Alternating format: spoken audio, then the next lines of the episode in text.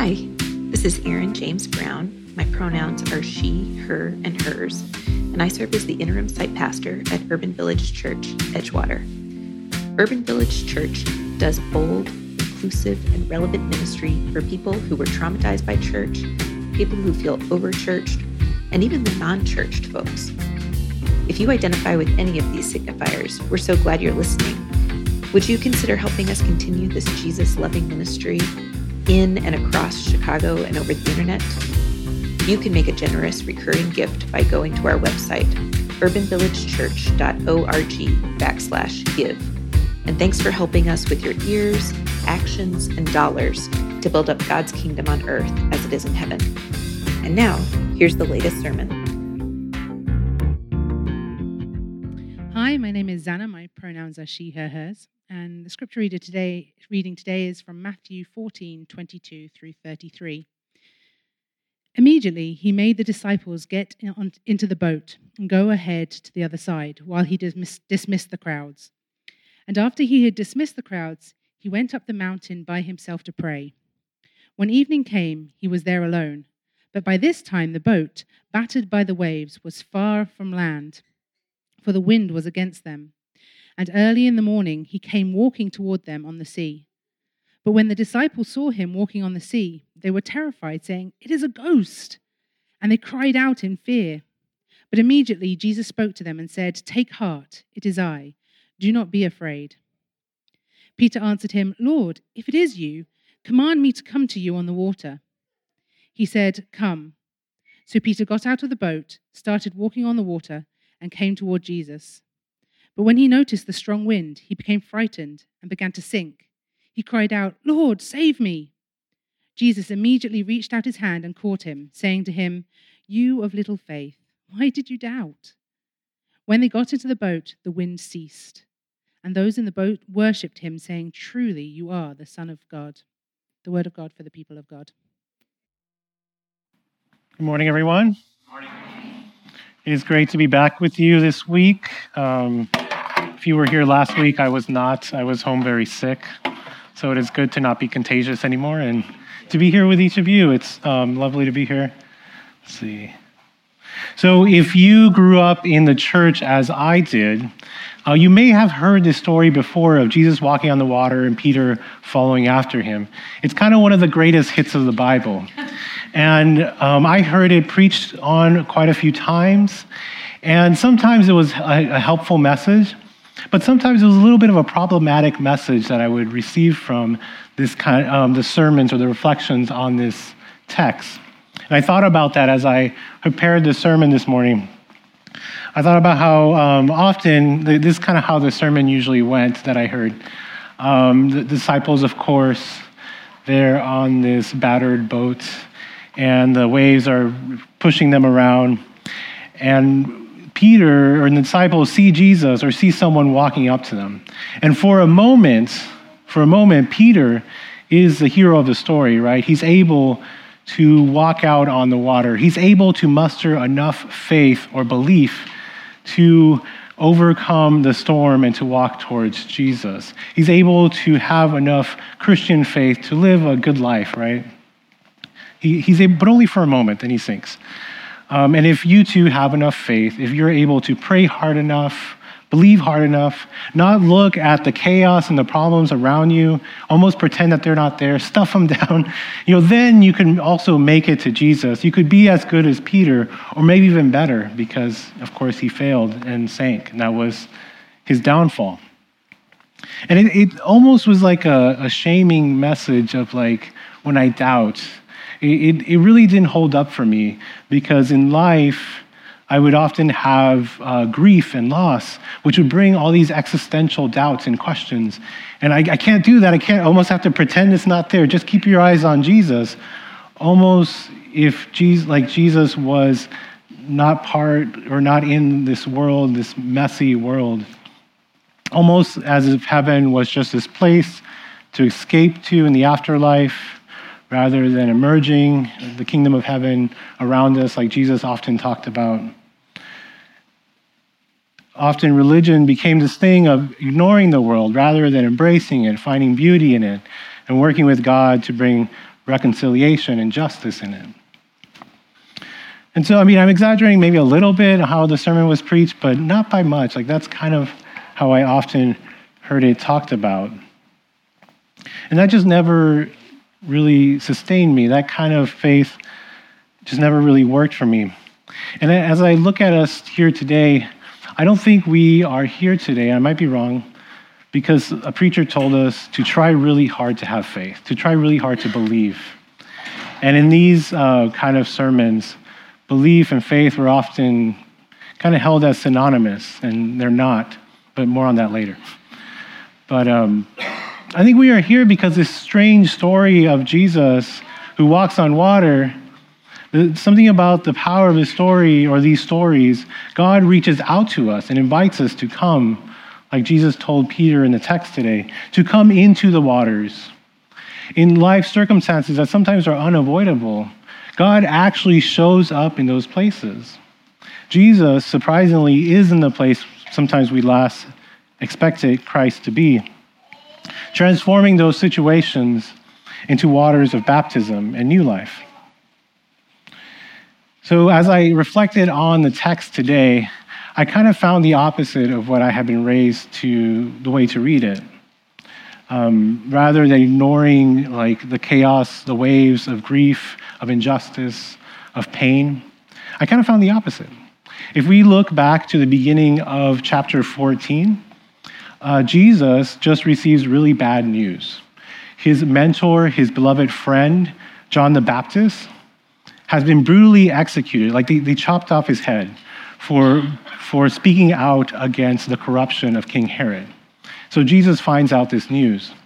And his first reaction is a healthy one. He wants to go out to the desert to pray, to process, to grieve with the disciples. And yet, the text tells us that when they go out to this desolate place, the crowds find Jesus and they are in need. And the text tells us that Jesus has compassion over the crowds. It's kind of a theme with him. He has compassion over them. And so he begins to heal and to teach. Time goes on, it gets late, and they're out there in the middle of nowhere. And as they are out there, um, the disciples say, Why don't we send them away so they could go back home and buy food? There's no food out here, Jesus. And again, Jesus has compassion on the crowds. And he does another one of the greatest hits of the Bible.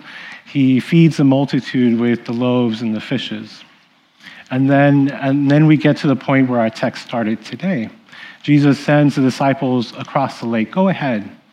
He dismisses the crowds. And finally, Jesus has his time to go and pray on a mountain, the text told us this morning, to reflect the loss of his friend, to have that alone time that's so needed. And the disciples also have their own kind of uh, tumultuous time, right? They cross the Sea of Galilee. Now, when Jesus uh, sends them across, it's almost like not just a crossing of a geographical location, but there was a crossing, I, I think, the way I read it, of their faith, a crossing maybe into greater consciousness. They go through this sea, and some of them were fishermen, as you may know, uh, like Peter. And the worst thing imaginable happens. In the Sea of Galilee, it just turns into a place of chaos. Um, if you've ever seen a picture of the Sea of Galilee, it's kind of like a big bowl. I've never been there myself, um, but I have seen pictures. And there are mountains around the sea. And the way the mountains are situated, really strong winds swoop down. And in modern history, there's been recorded waves as big as 15 feet. And so you can imagine the disciples all night being in this little boat, being tossed around, being uh, feeling like they're not getting any like any you know progress. So they are wet, they are soaked, they are tired. It's early morning, the text tells us. However, what makes it worse is that in the ancient uh, mindset, waters, there was a lot of mythologies of like there being monsters and sea monsters coming from the waters. There was even some mythologies that the waters were a gateway into the underworld. Like people didn't come back from the waters, and they kind of don't, you know. Um, so there's some legitimacy to this. But more than that, it was kind of like the upside down in Stranger Things, for those of you who watched that Netflix series. Um, you know, they, that's where the Demogorgons live. It was this universe or this parallel universe under ours that you could get sucked into and not come back. And maybe they didn't literally believe this, but I don't know. Sometimes I get scared about things I don't literally believe when I'm alone or in a bad situation. And so that's how I imagine them. And in the midst of this chaos of their worst, of Peter's at least worst nightmare, that the waters would swallow him whole, I imagine um, his worst fears are coming true. In the midst of this, he sees someone walking on the waters. Now, Jesus walks on the water and says, Don't be afraid. It is I. That um, word, it is I in the Greek, is ego eimi. Ego eimi is I am. In, in, the, um, in the Septuagint version of the Bible, which is the Greek version of the Hebrew scriptures, which is what the disciples would have been familiar with, which is what the audience of Matthew would have known. It uses ego eimi, I am, as the name that God gives Moses at the burning bush when God identifies God's self. I am, ego eimi. So for Jesus to say this, it's quite significant. Matthew is pointing to Jesus' divinity.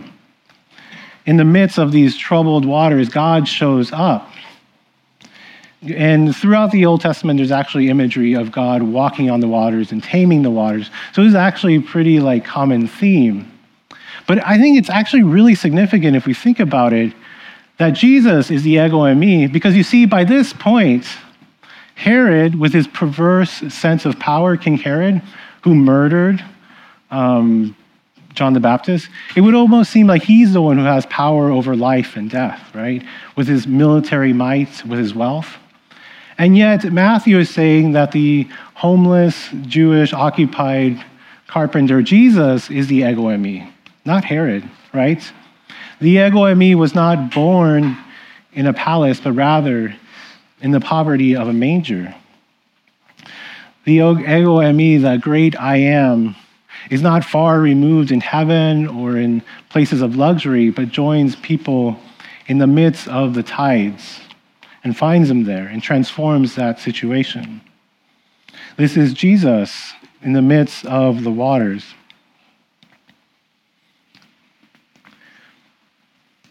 The, Jesus, this, this God with us, is the same person that just a few chapters ago in Matthew had to flee with his family to, to Egypt as a refugee from Herod's political torments, like so many refugees have to flee today.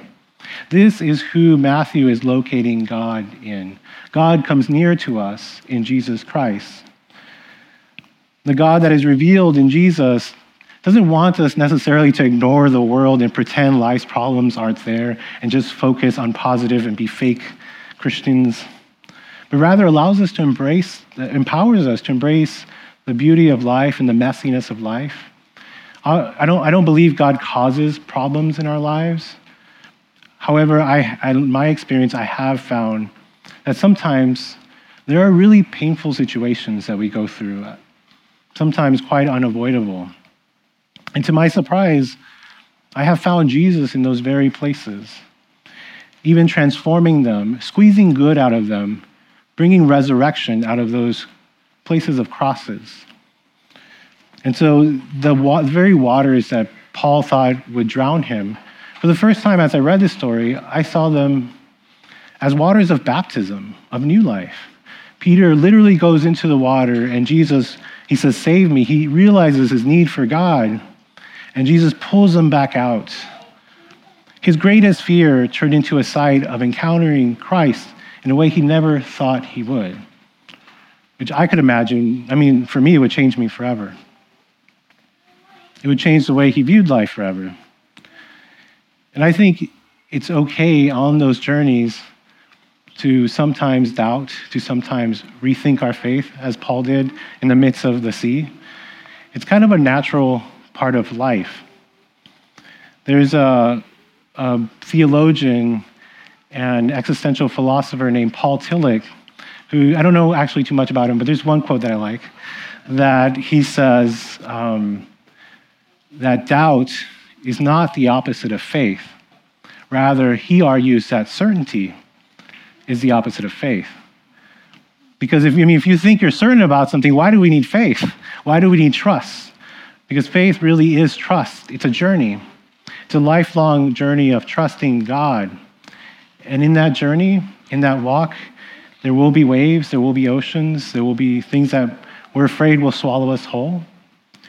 And we'll have beliefs and we'll have doubts. It's all part of this journey with Jesus.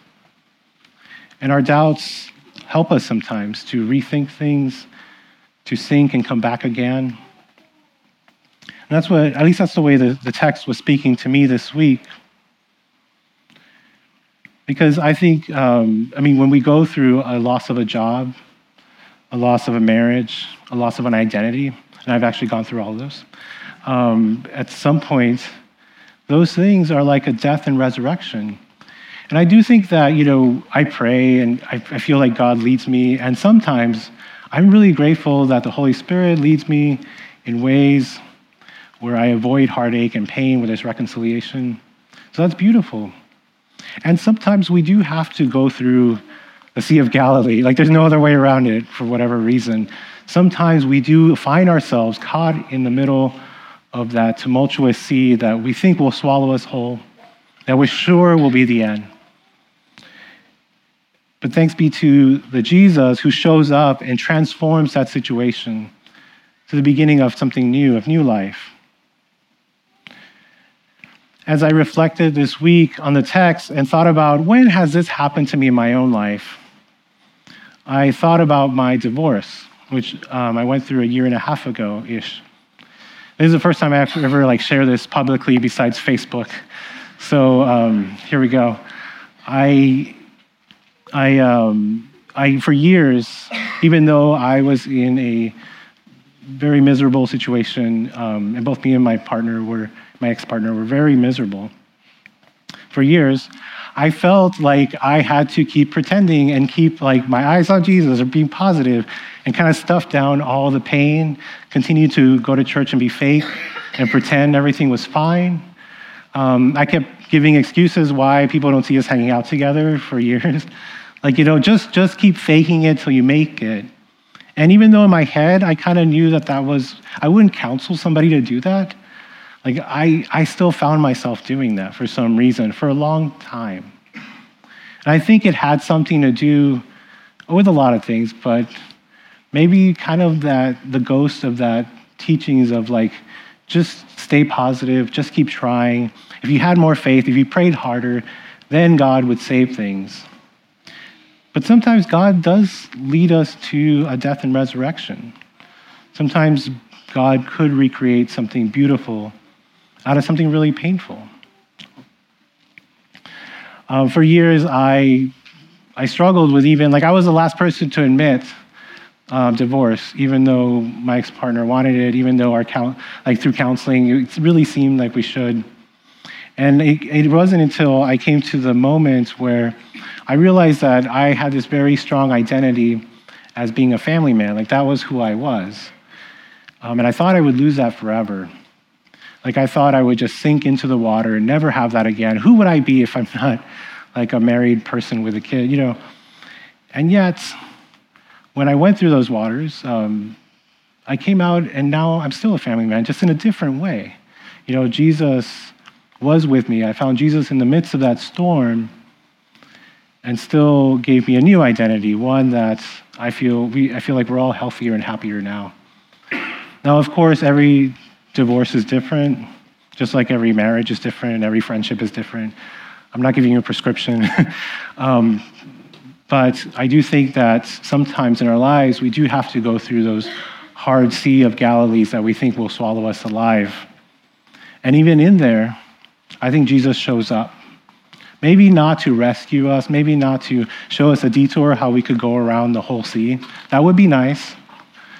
But sometimes Jesus shows up in the midst of it, surprisingly, and transforms it into the very place of baptism, of resurrection, of going under and coming back out anew. So thanks be to the God that is not trapped far in heaven, away from our grief, from our pain but rather shows up in the midst of it and brings us over and again to new life. Amen.